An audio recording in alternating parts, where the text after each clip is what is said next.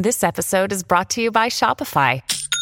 Forget the frustration of picking commerce platforms when you switch your business to Shopify, the global commerce platform that supercharges your selling wherever you sell. With Shopify, you'll harness the same intuitive features, trusted apps, and powerful analytics used by the world's leading brands. Sign up today for your $1 per month trial period at shopify.com slash tech, all lowercase. That's shopify.com slash tech.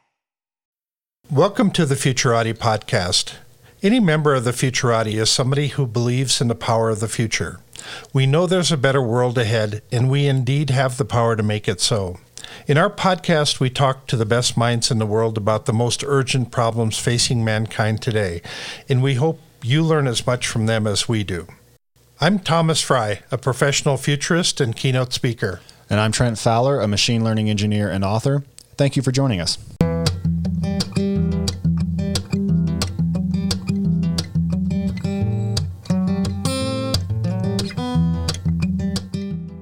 Good evening, everyone, and thank you for listening to the Futurati podcast, where we dive into how emerging technologies will impact the world and your bank account.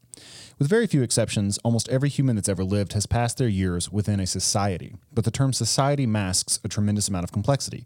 Human social arrangements are famously difficult to understand, predict, and change.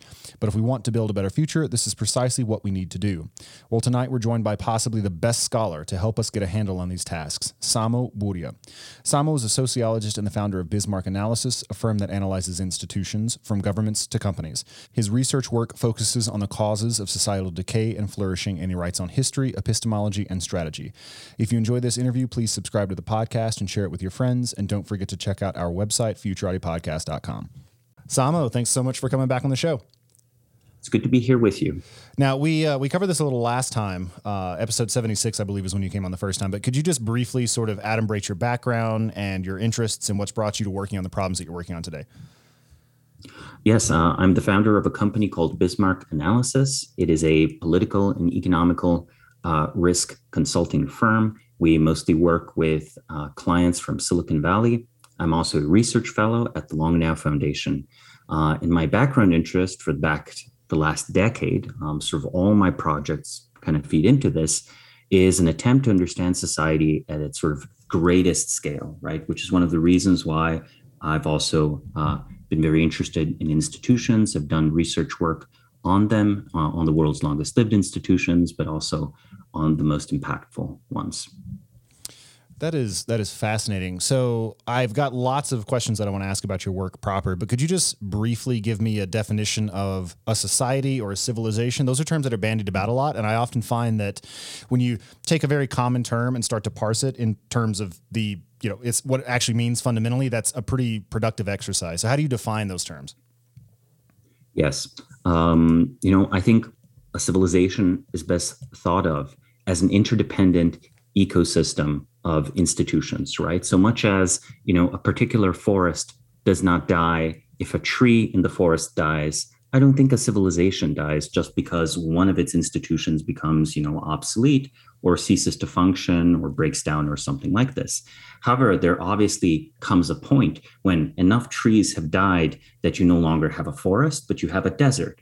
Or perhaps the point where, you know, a temperate forest becomes a jungle or, you know, uh, a tundra. Um, and really, these kind of transformations, right? The reason I go with sort of this description of civilization is because I do think there have been multiple different human civilizations that run on different social technologies. So, all human societies fairly similar, but they also sometimes have deep differences that express themselves in economics, in the cultivation of human capital, in the flow of political power, uh, and also you know uh, at the end of the day in uh, you know the quality of life people experience and so on. I really like this idea of a social technology and it, it, puts me in mind of a technology stack like a social technology stack. And this isn't in my notes i'm just kind of riffing as you're talking. Is uh w- w- do you think it'd be accurate to say that maybe the equivalent of like a virtual machine would be the basic shared cognitive architecture of human beings that that in some meaningful in some meaningful way it kind of truncates the space of possible cultures Well, I think it's a very interesting question as to how different the states of human consciousness can be. Right. Uh, my own background and intuitions were fairly materialist for most of my intellectual history. So I would tend to say yes, you know, right. probably there is a large sort of, there's a shared deep type of awareness. But it's good to keep in mind these various contrarian theories. Um, like, for example, Julian Jaynes has the bicameral mind right, theory, right. which, yes, which uh, I assume, given your response, your your audience has already heard of. Right. And in case they haven't heard of it, uh, it's the idea that there was a fundamental shift in con- consciousness uh, around 1000 BC at the end of the last Bronze Age, where you know people became conscious, and it was almost this sort of uh, well, this culture, this almost this wild meme that was infectious and fundamentally changed how the brain is wired. I don't think that's quite right, but it is uh, fascinatingly hard to really refute that type of theory. And it has some interesting um, but circumstantial evidence to speak in its favor in the cultural shifts we see around 1000 BC. Yeah, I am in a book club where we're reading all the classics of Western civilization. We're actually on the Iliad right now, and Julian Jaynes and the bicameral theory came up recently.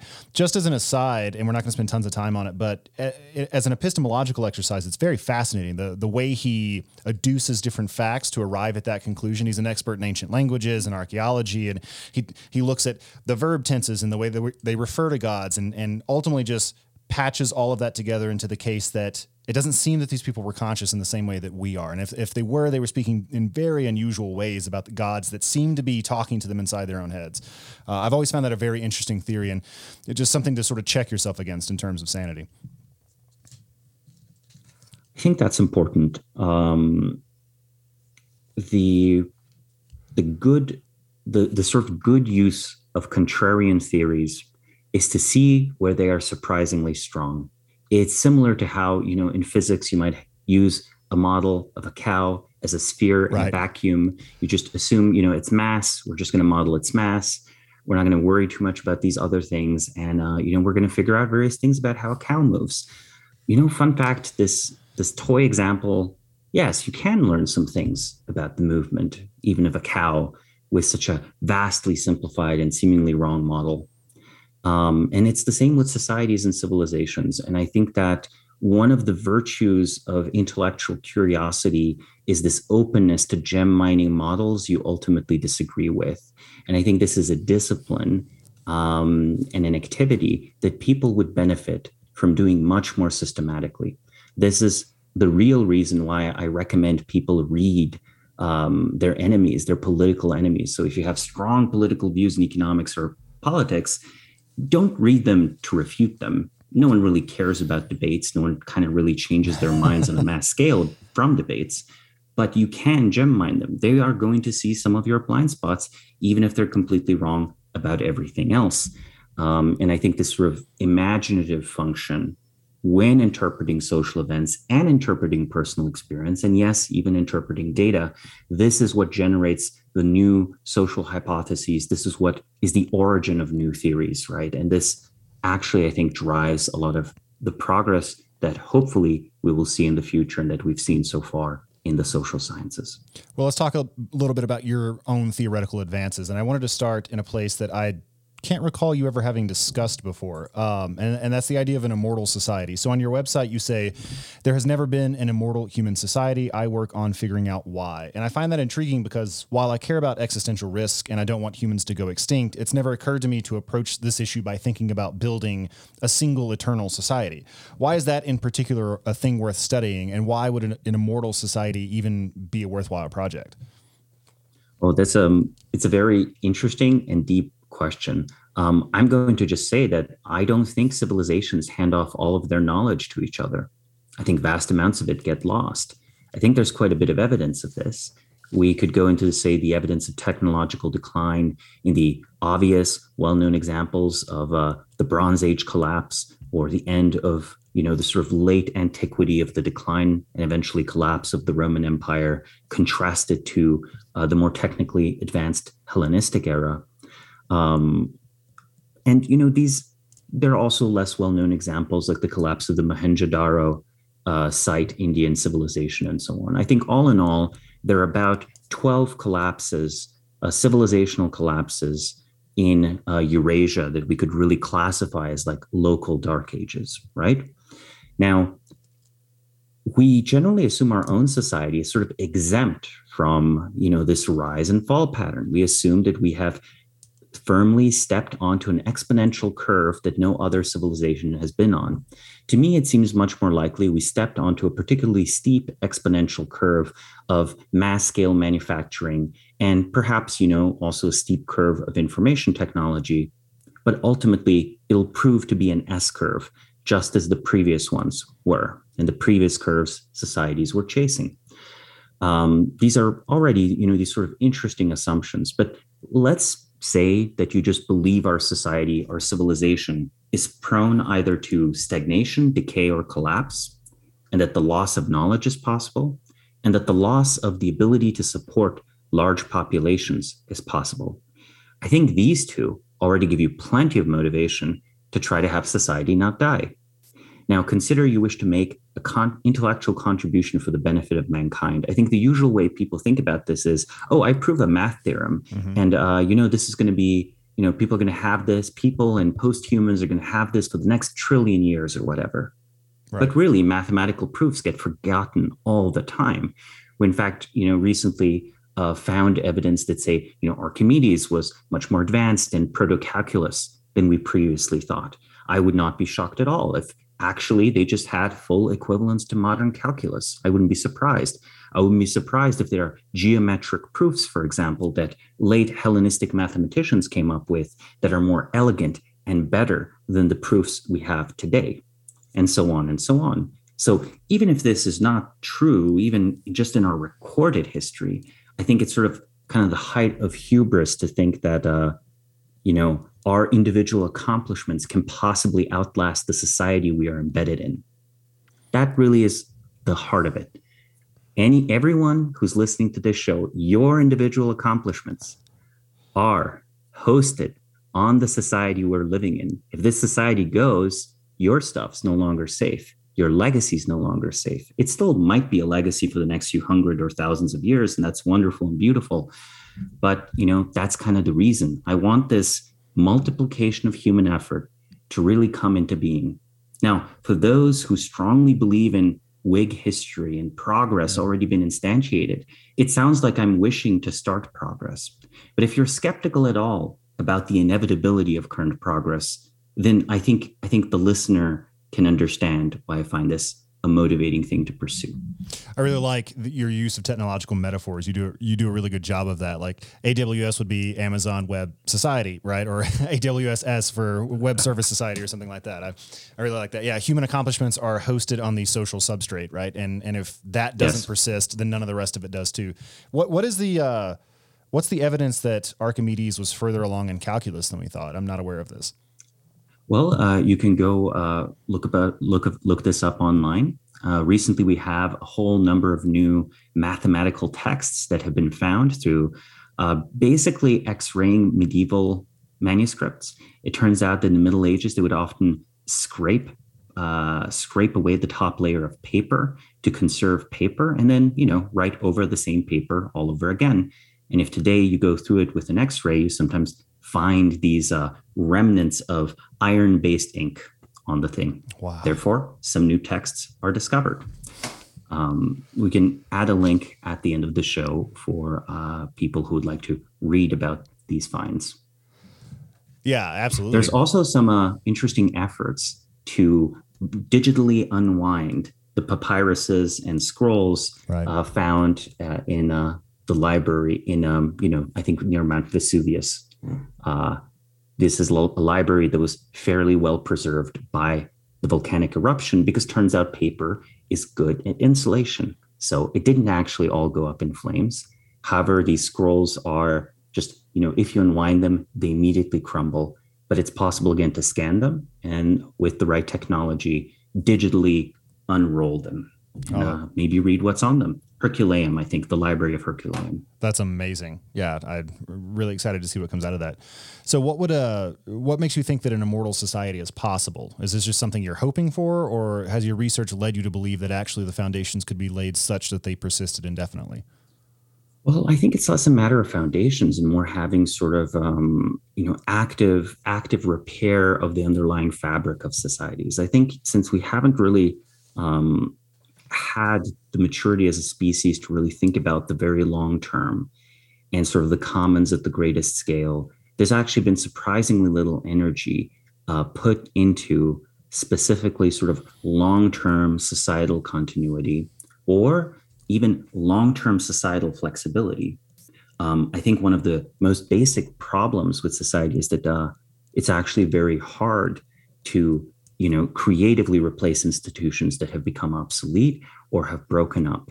Many would-be reformers are actually just you know uh, they're just uh, destroying things.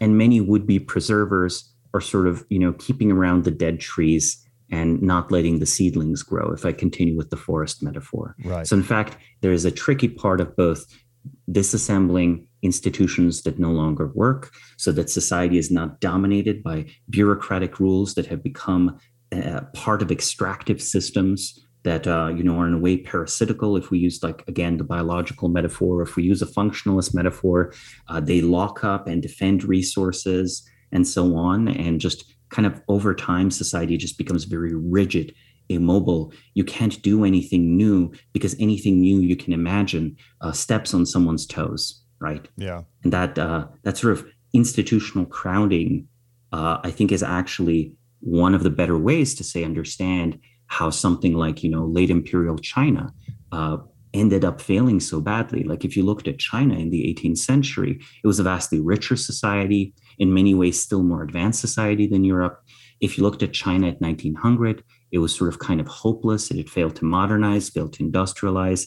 It wasn't on track to. Uh, literally had to erupt in civil war between before modernization really started. And uh, you know that's that's a nice example of you know almost anything you would need to do uh, to kickstart an industrial revolution uh, would cause trouble with the with the Qing dynasty. Yeah, I find that that really fascinating. I have several questions about that. First, how you, how you would go about repairing institutions because as you've mentioned that's an extremely tricky job so there's you're often preserving corpses essentially which don't need preservation and, and, aren't really contributing anything so i mean how does one begin to approach that task like if, if i wanted to preserve uh, institutions of higher learning like universities. I would argue they're not doing a particularly good job now. Anyways, I don't know. I don't know if I want to keep them around, but if I did, how how would I extract the essence and try to perpetuate that, and not just set up an infinite, you know, tower of carbon copies into the future? Right. I mean, first you have to ask yourself: Have you ever seen a working university?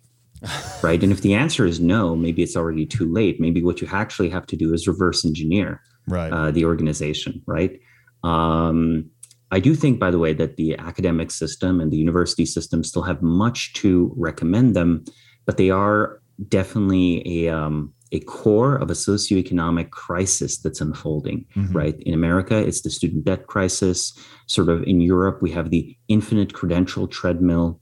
And at the end of the day, most scientific papers are unfortunately not worth reading. Mm-hmm. So the question of how to navigate this vast library of human knowledge that academia has assembled and how to build knowledge well maybe those latter two questions are actually a little bit neglected. I would even argue that a failure mode of contemporary academia is sort of constantly reflecting on the literature. The literature reflects on itself producing even more literature like a you know library of babel in the borges sense. Um, but uh, if if one were to try to recapture that function I think, uh, you know, for the case of universities, let's say you could look at what was the original intent behind tenure.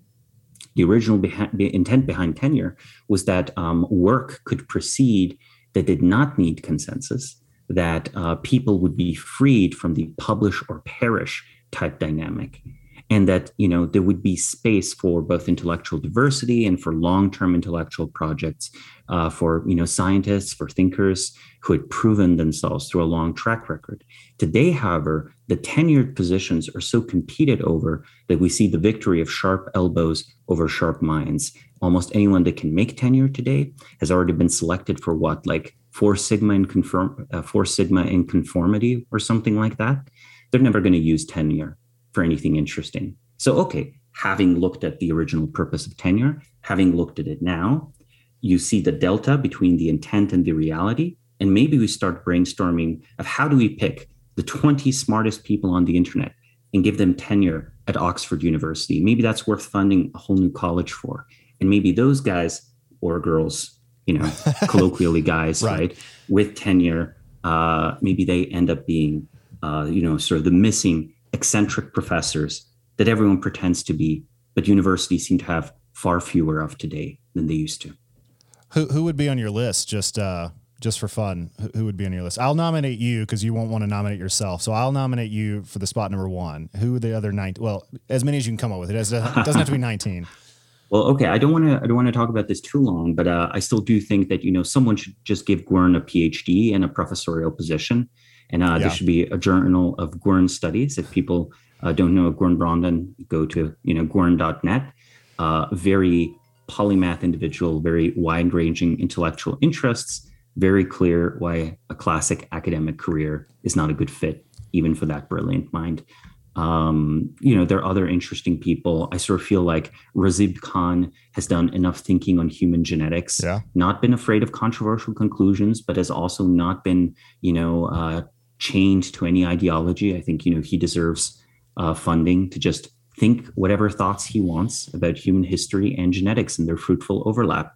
There are many times when the two can have a fruitful overlap. Unsurprisingly, modern population genetic structure can reveal the ancient movements of people. And he's one of the rare writers and thinkers out there who is familiar both with the genetics data and with human history. Um, and then if I if I continue thinking, um, if I continue thinking, um, no, I think I'm just going to finish the list with, with Razib and Gwern. I think that's good for now. A rare stump of, of Samuel Um, yeah, I don't know. Eliezer Yudkowsky, maybe. Um, Anders Sandberg, sure. he's you know uh, just incredibly smart. Um, yeah, I, I, I, I thought he already had an academic position somehow. Maybe he I'm may. misremembering. We should give him another one though. sure, sure, sure. Yeah, yeah. Like a lot of you know, a lot of a lot of uh, a lot of the people, um, a lot of people online. Yeah, no, no shortage of really, smart, really people. smart people on the internet. Um, so I, I realize that this is a hopeless kind of question, but do you have any preliminary thoughts on what an immortal society might look like, and in particular the castes it might have that we don't currently have, right? So just just people who in, repair institutions, right? Nobody really does a good job of that now, or there would have been an immortal society already, or a one that lasted longer and didn't decay as quickly. So, wh- what are the jobs that you think people might be doing there? Well, it's a very interesting question as to whether uh, real and effective social engineering uh, can ever actually be just a class of people. It would be very interesting if that's the case, that it can be. Uh, it's not immediately obvious to me that it can, because uh, unsurprisingly, you know, if you had a specialty of social engineering, this ends up being like a ridiculously powerful minority. And then you immediately get involved in all of the normal power dynamics of faction versus faction. Some of the longest lived organizations are often the ones that are removed from political fights, right? Uh, you know, the monks of Mount Athos have in their, you know, remote little mountain peninsula been sort of untroubled by world events for a good seven or 800 years, precisely because it's kind of irrelevant to everyone else what they do, right? right?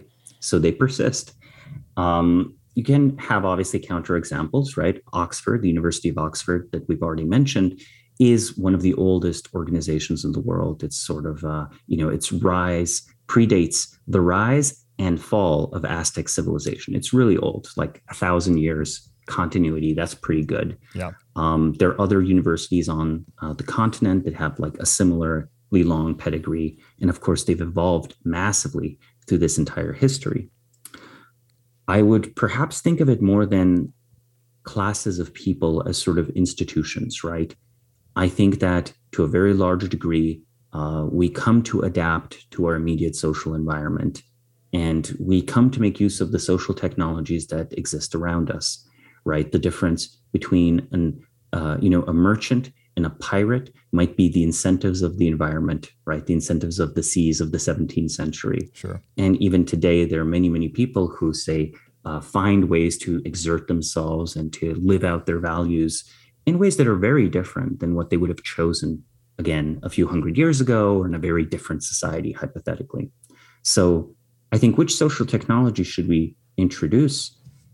I think the sort of best answer here, uh, in my opinion, is something, you know, it's something that would be focused on the study and engineering of systems of knowledge with an awareness that knowledge sort of lives in human heads, right? It doesn't necessarily live in books. Kind of doesn't matter if no one reads the books. It especially doesn't matter if the books are lost. Uh, for something to be a living tradition of knowledge, something that's intellectually generative, there have to be uh, people working on it. And I think that there's sort of a missing field in the study of how exactly does knowledge and information travel in a human organization and sort of you know this kind of almost research of research uh, there are a few interesting areas that touch on this there's obviously kind of uh, the philosophy of science the good reasons to be skeptical of it there's the history of science again useful to be skeptical of it and uh, then there is also the much less well studied question of tacit knowledge and mm-hmm. tacit knowledge transmission because i note the scientific method is not the only way in which we accumulate knowledge. And in fact, it's not how most practical knowledge gets transmitted in society.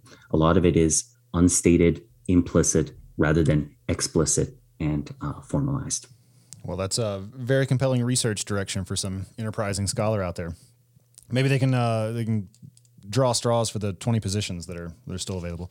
Um, so let's talk a little bit, a little bit about great founder theory. Could you just briefly summarize the the basic tenets uh, of this idea? Well, great founder theory is um, one of the many theories that proposes that human agency can have an impact on history. It seems kind of obvious that it does, but uh, it's a surprisingly rare position, right? It tries to explain in these sort of broad strokes what it is that kind of drives human civilization along its course. And to me, it seems that the most impactful thing that people can do is introduce new social technologies to their society. Social technologies can be instantiated in an institution, they can be copied, they can be imitated, they can be built on. It's not enough to describe a social technology, you just kind of always have to build a prototype. Usually, many written descriptions of utopia have yet to result in utopia for a reason. Right. Uh, it's the difference between building a working prototype and having a blueprint for something that maybe could be a working prototype one day. You know, Da Vinci's glider versus the Wright brothers biplane. Um, that might be a good comparison. And I think that sort of the living practice of social technology often escapes what we know about it, right? Many things, you know, nothing in society is obliged to work the way it says it works. Uh, and the most basic example of this is uh, uh, governments, where in general, all governments claim they are benevolent, usually on different bases, you know, mandate of heaven, the will of the people, uh, and all of that. But it seems very obvious that some of them are much less benevolent than others. But every sort of government's own official story about itself will be very, you know, benevolent, very positive. So governments can lie about how they actually work. Um, you know, if uh, there's like, you know, atheists in the audience, they're not going to be surprised if I say that organized religions can lie about how they actually work and how they operate and how they socially reproduce themselves. But then we can go further and, you know, almost every every element in society we can think of can to some extent escape what we explicitly know about it. Like, what's the purpose of art, really? The reason that's both a common question and one you can always ask again and again and again is because I think we just don't have the answer. Yet all human societies have art embedded in them. Right. And you know maybe there's no function to it, which is interesting claim in itself, and good luck substantiating that claim. Right. Um, but I but I think the best answer is we just don't know.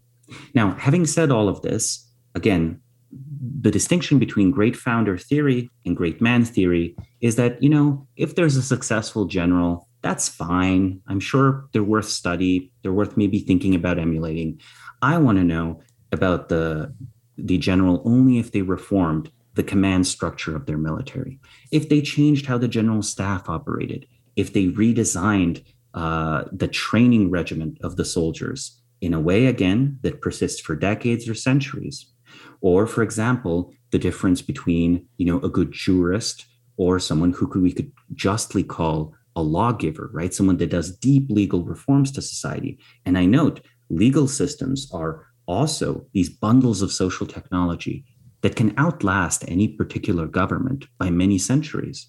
Even today in continental Europe, we in fact have a lot of civil law based on ancient Roman law.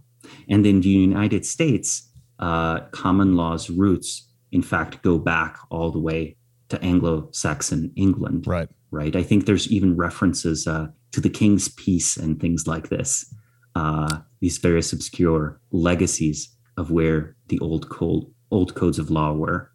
Um, kind of fossil. We can say kind of a fossil, yeah. Or uh, you know, uh, uh, an unused part of the human body, right? Um, small intestine or something like that. The last few vertebrae that used to be uh, a tail, but now aren't a tail anymore. Vestigial organ, I think, is the term. Yeah, yeah. Um, or possibly, you know, it's quite a functioning organ, and you actually need all of this legal stuff to make your society work, right? We shouldn't underestimate what an interesting and unique society the United States has proven to be. Uh, it ends up being somewhat richer than almost any other part of the world, including the so-called developed world. Um, you know, I think uh, the society has deep flaws, but at times I wonder whether we should actually have a term for the zeroth world. It's sort of like the United States is the zeroth world, then there's the first world, then there's the second, and then there's the third. Um, you know, the the the reality just is that North Americans tend to be richer than even the richer European countries. Yeah. Um, but to take take this like uh, a step back to really concretize it, what would make then a great founder? It's not every sort of small reformer.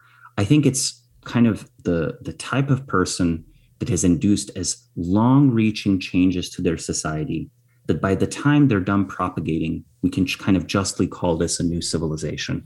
And to give two historical examples, I think uh, Confucius in China is a fairly good example. Right. His philosophy of social reform, you know, it actually comes a little bit close to the class of people you called for. Right. Right. The ideal Confucian scholar is supposed to understand the human soul through poetry, is supposed to understand rituals, and is supposed to, you know, be useful at court. And over time, as the court is transformed and the imperial administration is transformed, so is society.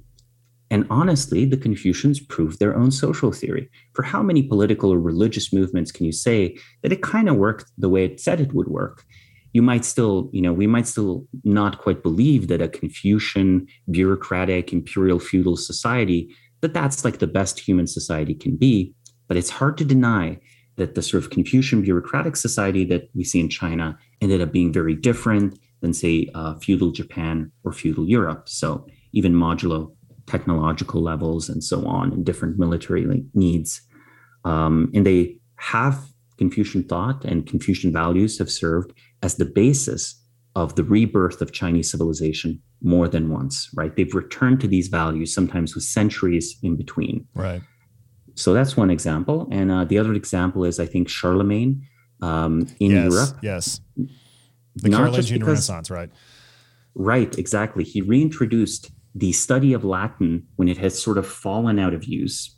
He uh, the standardization of writing happens once more in his empire. He also affects the transition from essentially a tribalistic society to a feudal society, right? You have these interesting practices where he tries to end all of these constant quarrels between what would become the nobility.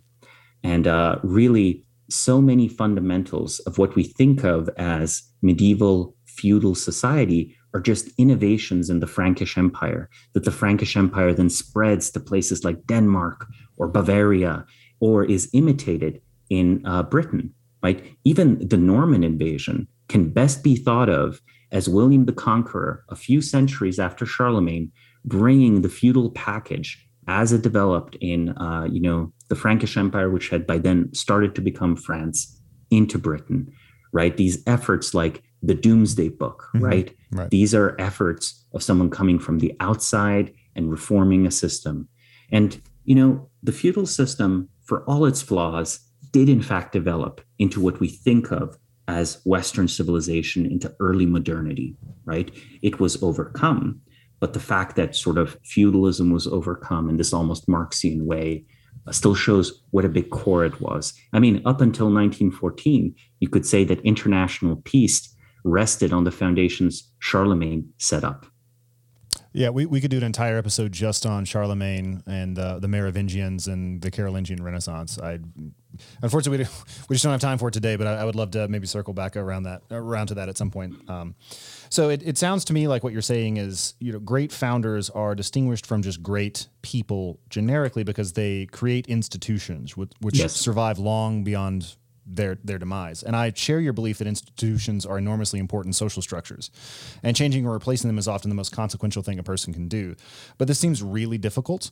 And given that we appear to be in another turning in a, a period of time in which decaying institutions are no longer functioning correctly and are ripe for disruption, uh, how can a person best strategically place themselves to create uh, new institutions, bearing in mind that we're not all, all going to be Charlemagne or Napoleon or Alexander the Great? It's nevertheless surely true that if we understand this dynamic, we can we can maneuver into a position where we can push the levers a little bit to better out to better influence the future. When you need mealtime inspiration, it's worth shopping Kroger, where you'll find over 30,000 mouthwatering choices that excite your inner foodie. And no matter what tasty choice you make, you'll enjoy our everyday low prices, plus extra ways to save, like digital coupons worth over $600 each week. You can also save up to $1 off per gallon at the pump with fuel points. More savings and more inspiring flavors make shopping Kroger worth it every time. Kroger, fresh for everyone. Fuel restrictions apply. I think one of the most important things we can do is uh, create intentionally space for talented people to flourish.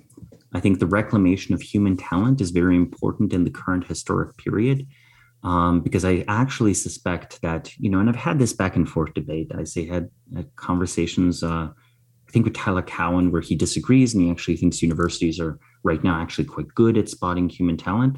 But my intuition would be, again, and I feel I see this anecdotally, it's an interesting question of how we could show this or disprove this with data, uh, that there's a lot of human talent left on the table that is uh, underutilized, underemployed, that is uh, time is wasted.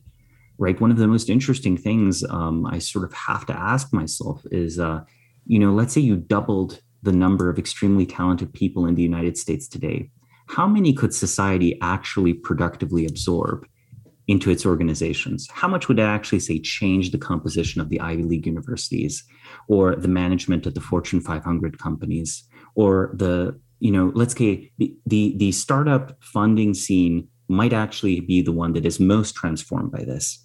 And usually people would say this is evidence that the startup model is just generally superior for utilizing human talent. But you know, I wonder, there was a time when the US government was not was not was not bad at all at absorbing human talent and applying it to various problems. Right. So I think the pipes of society are a little bit clogged, which means that uh, talented people are wasting away time in career tracks that really someone should jailbreak them out of. A career track is climbing someone else's ladder. It's wasting your time in competition. It is not actually pursuing the most singular, talented, and excellent thing you can do. Now, people um, are not perhaps always the best judges of their own talent. But if you believe yourself to be able to recognize talent in others, I warmly encourage that. Um, it also, at least, you know, it makes for good social relations. So it's one of those nice pieces of advice that I think is just good for people, even if it uh, ends up not succeeding in its gambit. That's a very interesting reply. And just based on my own priors and my approach to the world, my first thought is that that's largely a philosophical issue. First of all, we need to do better at encouraging immigration and making it easier uh, in the United States, but also that we, we need to make more people aware of the possibility of founding their own company or taking an entirely different approach. And there's several different ways you could try to do that. To highlight independent scholars, for example, or or scholarships again that would uh, pick out recognize and fund people like 18 19 20 year old kids uh, that no normal institution would bet on. I think that's that's another one that's underrated. It sounds like you're describing a Thiel fellowship. It's like a, a Burja fellowship. Well you know um, i think the Thiel fellowship was one of the most interesting social experiments of the last two decades. How do you feel it's turned out? I haven't really tracked it. I think it's um, you know it's uh, succeeded far beyond what its critics would say but I suspect has succeeded below um, Mr. Thiel's expectations. Interesting. So was that just a matter of who he placed his bets on, or were there important social structures that were missing that would have facilitated its its um, success? Um, you know, I would say that having not looked at that, you know, I, I know kind of like 10 Thiel fellows or something like this. Right. They all actually always strike me as a somewhat more interesting person um, than I'm used to, especially in the Bay Area. Um, I think that I think that it's quite difficult to bet on the right people. I think it would be somewhat better if the credential over time, and it might still be this, right? If over time it became more prestigious, because then it becomes a sort of self fulfilling prophecy, right? Where I think this often happens in the course of what's essentially the evolution of an award. First, it's uh, you know completely unknown. Then it's the synonym for excellence, Right. and much later, everyone has tried and striven to to grab this synonym of excellence, and in the process, they've devalued it. You could almost think of it as a as a Goodhart's law of prestige, right? So you know, Goodhart's law is you know when an excellent measure of a social phenomena becomes a target of policy, it ceases to be a good measure. right. Well, I think that there's like a golden period right before sort of maximum desirability that these sort of social recognitions help accelerate the trajectories of talented people. So maybe there needs to be like a clandestine Thiel Fellowship that nobody really knows about, and then you're just sort of selected at 19 or 20 and inducted into this like arcane fellowship that tries to tackle big problems. Uh, I feel like there, there have been movies about this, but it's it sounds like a fun thing to try to try to get off the ground. I mean, maybe. I am skeptical of secret suc- succession, however. if you have a quiet conspiracy, I want to see the mechanism by which the quiet conspiracy survives more than one generation. My opinion generally is if you can't do it in public, it dies with you. Yeah, I, I think that's totally fair.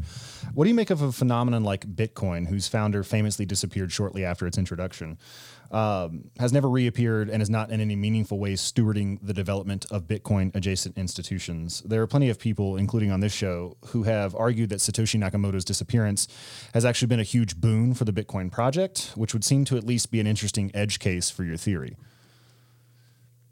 I think that it's uh, quite possible that Satoshi was the exceptional individual that uh, wrote the code of the future. Uh, I think Bitcoin's kind of interesting because it's a package of uh, mostly digital technology. It's not quite social technology, though I would argue the philosophy of Bitcoin kind of is, right? Most of the justification of the Bitcoin maximalists is just clearly a set of assumptions and beliefs about society. So, um, I think that currency is one of these things also that can last for a very long time. Uh, people were still trading coins minted in the Roman Empire in 18th century markets, right? Um, you know, those coins made their way to China, which, you know, never was in direct contact with the Roman Empire and so on. Uh, there've even been Roman coins, by the way, found in uh, the Caribbean. So, uh, you know, I don't think this quite means that the Romans sailed there, but I do think that means that, you know, this sort of networks of trade, maybe through the Vikings or whatever, coins changing hands and changing hands and changing hands again. I think I think that's a credible hypothesis, right? I'm not going to commit to it, but I think that's a credible hypothesis to explain those finds. Right. Um, and having said that, I could easily imagine Bitcoin lasting for a thousand years, like a crazy thought. Right. But you know, it's lasted for 20 years now. I mean, not 20 years. What was it? 2009, 8? Yeah. Do you remember the year? 2000, uh, the the paper was published. I want to say early 2009. Two, early 2009. Well, I remember I remember hearing about it 2011 or so. Um, so let's say 15 years or something, 13 years. Um, let's see where it is one, at its 100th birthday. Um, you know, if this ends up being sort of uh, the kind of asset class that people think it is, I think he might actually justify the title of a great founder. There's also the fun question of whether that's just a, a working name, an artistic name of a group of people. So we're back to the Homeric question in a way, right? Homer is also unknown. It's not clear if he if it was multiple authors, if it was just written down stuff, or if there actually ever was a blind poet. Yeah, there. Well, there are several mysteries like that. Pe- people debate whether or not Aristotle wrote all the books that are attributed to Aristotle. Some of it looks like it might have been class notes from students that were compiled and published under his name after his death, that kind of thing. We uh, we interviewed a guy. It, it hasn't gone live yet. Uh, Jeremy Clark. He's at uh, I want to say a uh, university in Ontario. He says that he has actually been asked that question under conditions that he can't disclose because of NDAs, but it's his belief that it's one person, and that's based on again some evidence he can't share, but including things like just looking at the the consistency of the the jargon and little stylistic ticks that survive for for many many years and appear in all kinds of Nakamoto's correspondences. It just it seems like it would be a remarkable feat of coordination for five people to keep that up. Um, doesn't prove anything one way or another, but that was at least his belief. Um, how do you feel about technology like Bitcoin and its potential impact on social evolution? So you said it's not quite a social technology. I, uh, I, I don't know. I think money's an interesting case. I think you might be able to argue that it is a social technology, and Bitcoin being sort of the first digital iteration of that, uh, it, it, might qualify as again just sort of a boundary case uh, of, of a social technology, but how do you feel about the role of technologies like Bitcoin in immortal societies? Would it be a source of stabilization, as a great many people would argue, or is there just no reasonable way to tell for sure? I think that when it comes to social technology, the conceptualization starts to get a little bit uh, frayed at the edges once we cross this sort of barrier where everything in society becomes information. Yeah. Right. Like if you, the more you go through this barrier, the more sort of the distinction between social and material technologies conceptually vanishes. And I would say at the end of the day that perhaps it was always just a conceptual distinction, right? That packages of material technology obviously travel together with social technologies, right? Like the factory implies a certain kind of human organization that it might be very difficult to achieve the economies of scale needed for particular types of material technology otherwise. Right. Um, you know, maybe to make a car, you need to have a factory floor. To have a factory floor, you uh, need to have a supervisor and you need to have teams of workers. And lo and behold, right, you're you're introducing a whole bunch of assumptions of how that happens and why that's happening. Right. Um, and, and fam- the famously, these organizations have not often survived basic changes in, in social structure. It's, I mean, the, so, right, like, literally not- changing a, man, a manager can wreck a company, and that's that should be surprising to us. No, really, right, it right, should be surprising because the normal story is that we're relatively interchangeable on the labor market. Uh, yet, when it comes to this type of organization, um, often this change of leadership alters the company completely. We're NFPs, um, non fungible people. Non fungible people. um, you know, maybe that's actually a reason to be hopeful, right? Because uh, actually, the more unique people are, the more, in theory, they can find something that they are uniquely good at, right? Or something that they're uniquely good on this sort of uh, the, the, the curves of cost and benefit. Um, I think that I think basically that Bitcoin, if its thesis was correct, it would over time drive through society and render a whole bunch of previously existing social technologies obsolete. Some of them might be outcompeted. Some of them might find new uses where they kind of reposition themselves to do something else, right? If you think about the British monarchy, how often has the British monarchy repositioned itself in terms of what it's doing? Like the difference between running a country as a CEO. And what Queen Elizabeth II does is fairly obvious. Right. Can you imagine a world where the Fed is still around, but uh, you know it can't really do that much anymore with interest rates or something like that? Or uh, where it's you know say we're all stuck on deflating money. One of the funnest uh, ideas I had once, which which I used to troll my my Bitcoin loving friends, and you know I, I own some Bitcoin. I just don't put my hopes for the future in it. I was like, you know, it's possible you're completely right and that Keynes is also right, and that actually what you're doing is condemning the world for uh, to poverty, uh, because Bitcoin will drive all other money out of use and destroy our ability to use stimulus. I imagine that pissed uh, pissed the Bitcoin maxis off a little bit. I mean, it's good to anger people by pointing out how you know the the assumptions that people come in with, right? It can be partially correct and partially very wrong. Right, right. Uh, that that's absolutely fascinating. And I wanted to ask you some questions about social technology and morality. So, in view of all this, I. Uh, uh, I, I was reading through some of your Twitter exchanges, and back in April, you said that people were curious about your opinion of the effective altruism movement, and your response was you consider it interesting, but you mostly track thinking about civil, civilizational scale issues. And Ben Landau Taylor, who we love and who's been on the show, chimed in saying effective altruism's strength is moral philosophy, effective altruism's weakness is trying to solve institutional problems with morality and philosophy. To which you replied, yes. Now, I know I shouldn't read too much into a Twitter exchange like this, but that struck me as ignoring an important dynamic about civilizational scale issues. I view ideas about morality and philosophy as being akin to the operating system of a society. It's not the only thing that's going on, but it's one of the deepest layers in the social technology stack, and therefore one of the biggest levers you can pull in changing a society's direction. Would you disagree with that, or have I misconstrued the issue? Well, I would say that morality is an important question in terms of interpersonal behavior, but also how we say justified code of laws and how the legitimacy of institutions is justified and all of that. Sure, morality is part of how we think about social technology. But I think what was implicit in Ben's critique and what I consider myself to be agreeing with is that I don't think effective altruism actually says that much about how we should run society. Yeah. And I don't think it actually says that much about how individuals should treat each other on a day to day level. What is an EA workplace? It's unclear. Whatever is effective. Well, that seems pretty tautological, doesn't it? At best, this amounts to something like a Protestant work ethic, a little bit secularized, but I don't think it goes much further than that. There can be some arguments that effective altruist moral foundations are a better way to steward and deploy nonprofit money. But if that is the case, I want to endorse loudly Tyler Cowen's emergent ventures right. as the very, very best, even on effective altruist criteria.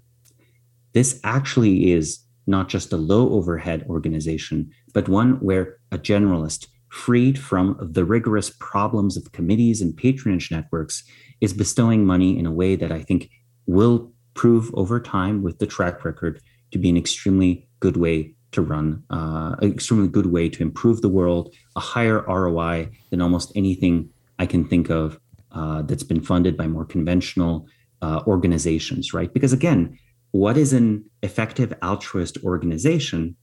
I honestly think it's kind of run the same way a normal foundation is. And my sociological prediction is that in about 20 to 30 years, the typical effective altruist foundation and the typical normal large Democratic Party aligned philanthropic foundation are basically going to be the same thing and are basically going to be like not too dissimilar from when they are today. In other words, I think none of the organizational problems of a foundation and none of the political economy problems of the role of a foundation in society have actually been addressed by EA. Now, what EA has done, and I think has done very well, has allowed a moral reason, a moral core for investment into a few narrow fields such as AI safety and maybe to some extent to like like meat replacement. Um, I don't think that they have say a unique advantage when it comes to like you know if I had to bet on an EA org or on the Bill and Melinda Gates Foundation and their attempts to use normal philanthropic structures to you know alleviate poverty in Africa, I think I would still bet on the Bill and Melinda Gates Foundation. Right. That's just but these are just off the hip. This is me shooting off the hip. Um, I think lots of people are doing extremely good work in that movement. I, I think highly of it. I just don't think myself of it. Okay, so it's not so much an indictment of morality or the power of morality to steer the course of a society. It's more just this particular morality doesn't really have a unique advantage in solving the sorts of problems that you like to think about. And those will persist under a variety of different moral codes that need to be thought of distinctly from that. Well, to, to give it one thing, I think it does a fairly good job of talking about the urgency of artificial intelligence mm-hmm. as a risk to humanity if the assumptions about the technology are correct. And that, by the way, is like, you know, that's not trivial. Right. That might be very important. Um, but that's why I'm sort of like, well, you know, it's not my, I'm not a software engineer. I don't work in artificial intelligence. So Gotcha. Yeah. Well, there's some very interesting things happening. It turns out that a uh, basic transformer architecture can generalize to a wide variety of tasks. for which it was not trained. And so there, there's all this sort of fluttering going on about whether or not this is the first AGI, if it's a, like a uh, infrahuman AGI, and if if you this is the sort of thing that could be turned to writing code, you might get recursive self improvement. So uh, there, there's a lot going on there, but I, I don't want to spend too much time on that. Just for the record, uh, I think the last concept that I want to talk about in the time we have remaining is live players. So this is an idea you've developed, which has gained some prominence, and you define a live player as a person or tightly coordinated group of people that is able to do things they have not done before. Since I'm at a startup in the crypto asset space, pretty much everyone I work with is doing things they've never done before, and we spend a lot of time reflecting on this fact. So, what advice do you have for a person that wants to be a better live player? Well, do you do them well? That remains to be seen. Trying to do trying to do new things, right, and actually succeeding, right, in this kind of um, this process that can be either first principles analysis driven, or it can be driven by really sort of deep uh, implicit intuition, where you know sort of your you're not quite explicit part of the mind has a good enough model of the environment that it improvises. I think it's uh, it's rather stark how much of our lives are spent in imitation like you can, you know, if you doubt it, literally write down everything you do in a day. And then at the end of the day, look at this list. And no matter how closely you record everything, you realize that almost everything, not only have you done, but you learned from other people to do. Right. So uh, this like sort of moment of creation of novel adaptation, of an agentic grab of uh, destiny and your environment. These moments are precious, but I think they're rare. And the live player is the one that uh, knows how to instantiate them over and over and over again. Um, and this is why I think you see some of these really exceptional people that can jump industries with ease, jump careers with ease, uh, and will be highly accomplished in more than one field. To give a playful example, uh, you know, I'm going to note that, uh, you know, Arnold Schwarzenegger uh, won a bodybuilding competition because he sort of deserted his military unit. And having won the bodybuilding competition, convinced uh, the commander of the unit to not be punished because this is good PR for the unit. and then becoming a bodybuilder and a quite successful one at that, he realized that there was still enough notoriety to be gained by uh, smoking weed on camera in a documentary uh, to get his launch into the movie industry. And having become a successful actor that everyone disparaged as being a mere Hulk, a bodybuilder, Arnold Schwarzenegger is not an actor he intuited and realized that he could be a good politician. And of course, you know, once he became the governor of California, then the objection was he's not a real politician, he's just an actor. Right. Now, I'm I'm curious about uh, applying that. So in the case of somebody like Dwayne Johnson, who's followed an obviously kind of similar trajectory, would that he still count as a live player because he saw that it could be done? He had a model, but he still had to figure every bit of that out himself. It's not like Arnold was there coaching him the whole time. Like he saw somebody else do it, then had to figure it out himself. It seemed like I think he'd be a live player, but I'm curious as to, to get your thoughts. I think reverse engineering what someone else is doing is a very important life skill but I would claim it is uh, distinct from the sort of live player concept I'm talking about. Sorry, Dwayne. So he, he might yet see, he might yet do unique things, but uh, for now, he's following a script, a new script, a high quality script. And let me emphasize the most successful people in society often they do follow a high quality script, right? So how new do you have to be? Because uh, even somebody like Elon Musk, you could argue, well, he made one fortune and then invested it in other, you know, promising new ventures and then turned that into a bigger fortune. Like I think at a certain level of abstraction, you can claim that almost anything counts as aping someone else. So I mean, Elon Musk would seem to be a live player if anyone is, but I, I think that I could take your analysis of The Rock and apply it to him in a way that would make him not a live player. So maybe I don't have as good it's, a grasp. It's, it's okay. It's okay to be a fan of The Rock. It's okay. I just, uh, you know, I forgive you. Um, but, but uh, you know, again, I want to emphasize there are lots, lots of people who are exceptional, who are very important for to society, who I don't think fit the live player dynamic. And you know, I think the answer, unfortunately, is like very qualitative. I do think everyone kind of knows it when they see it which is why, you know, yes, Elon Musk is a live player and uh, now everyone knows it.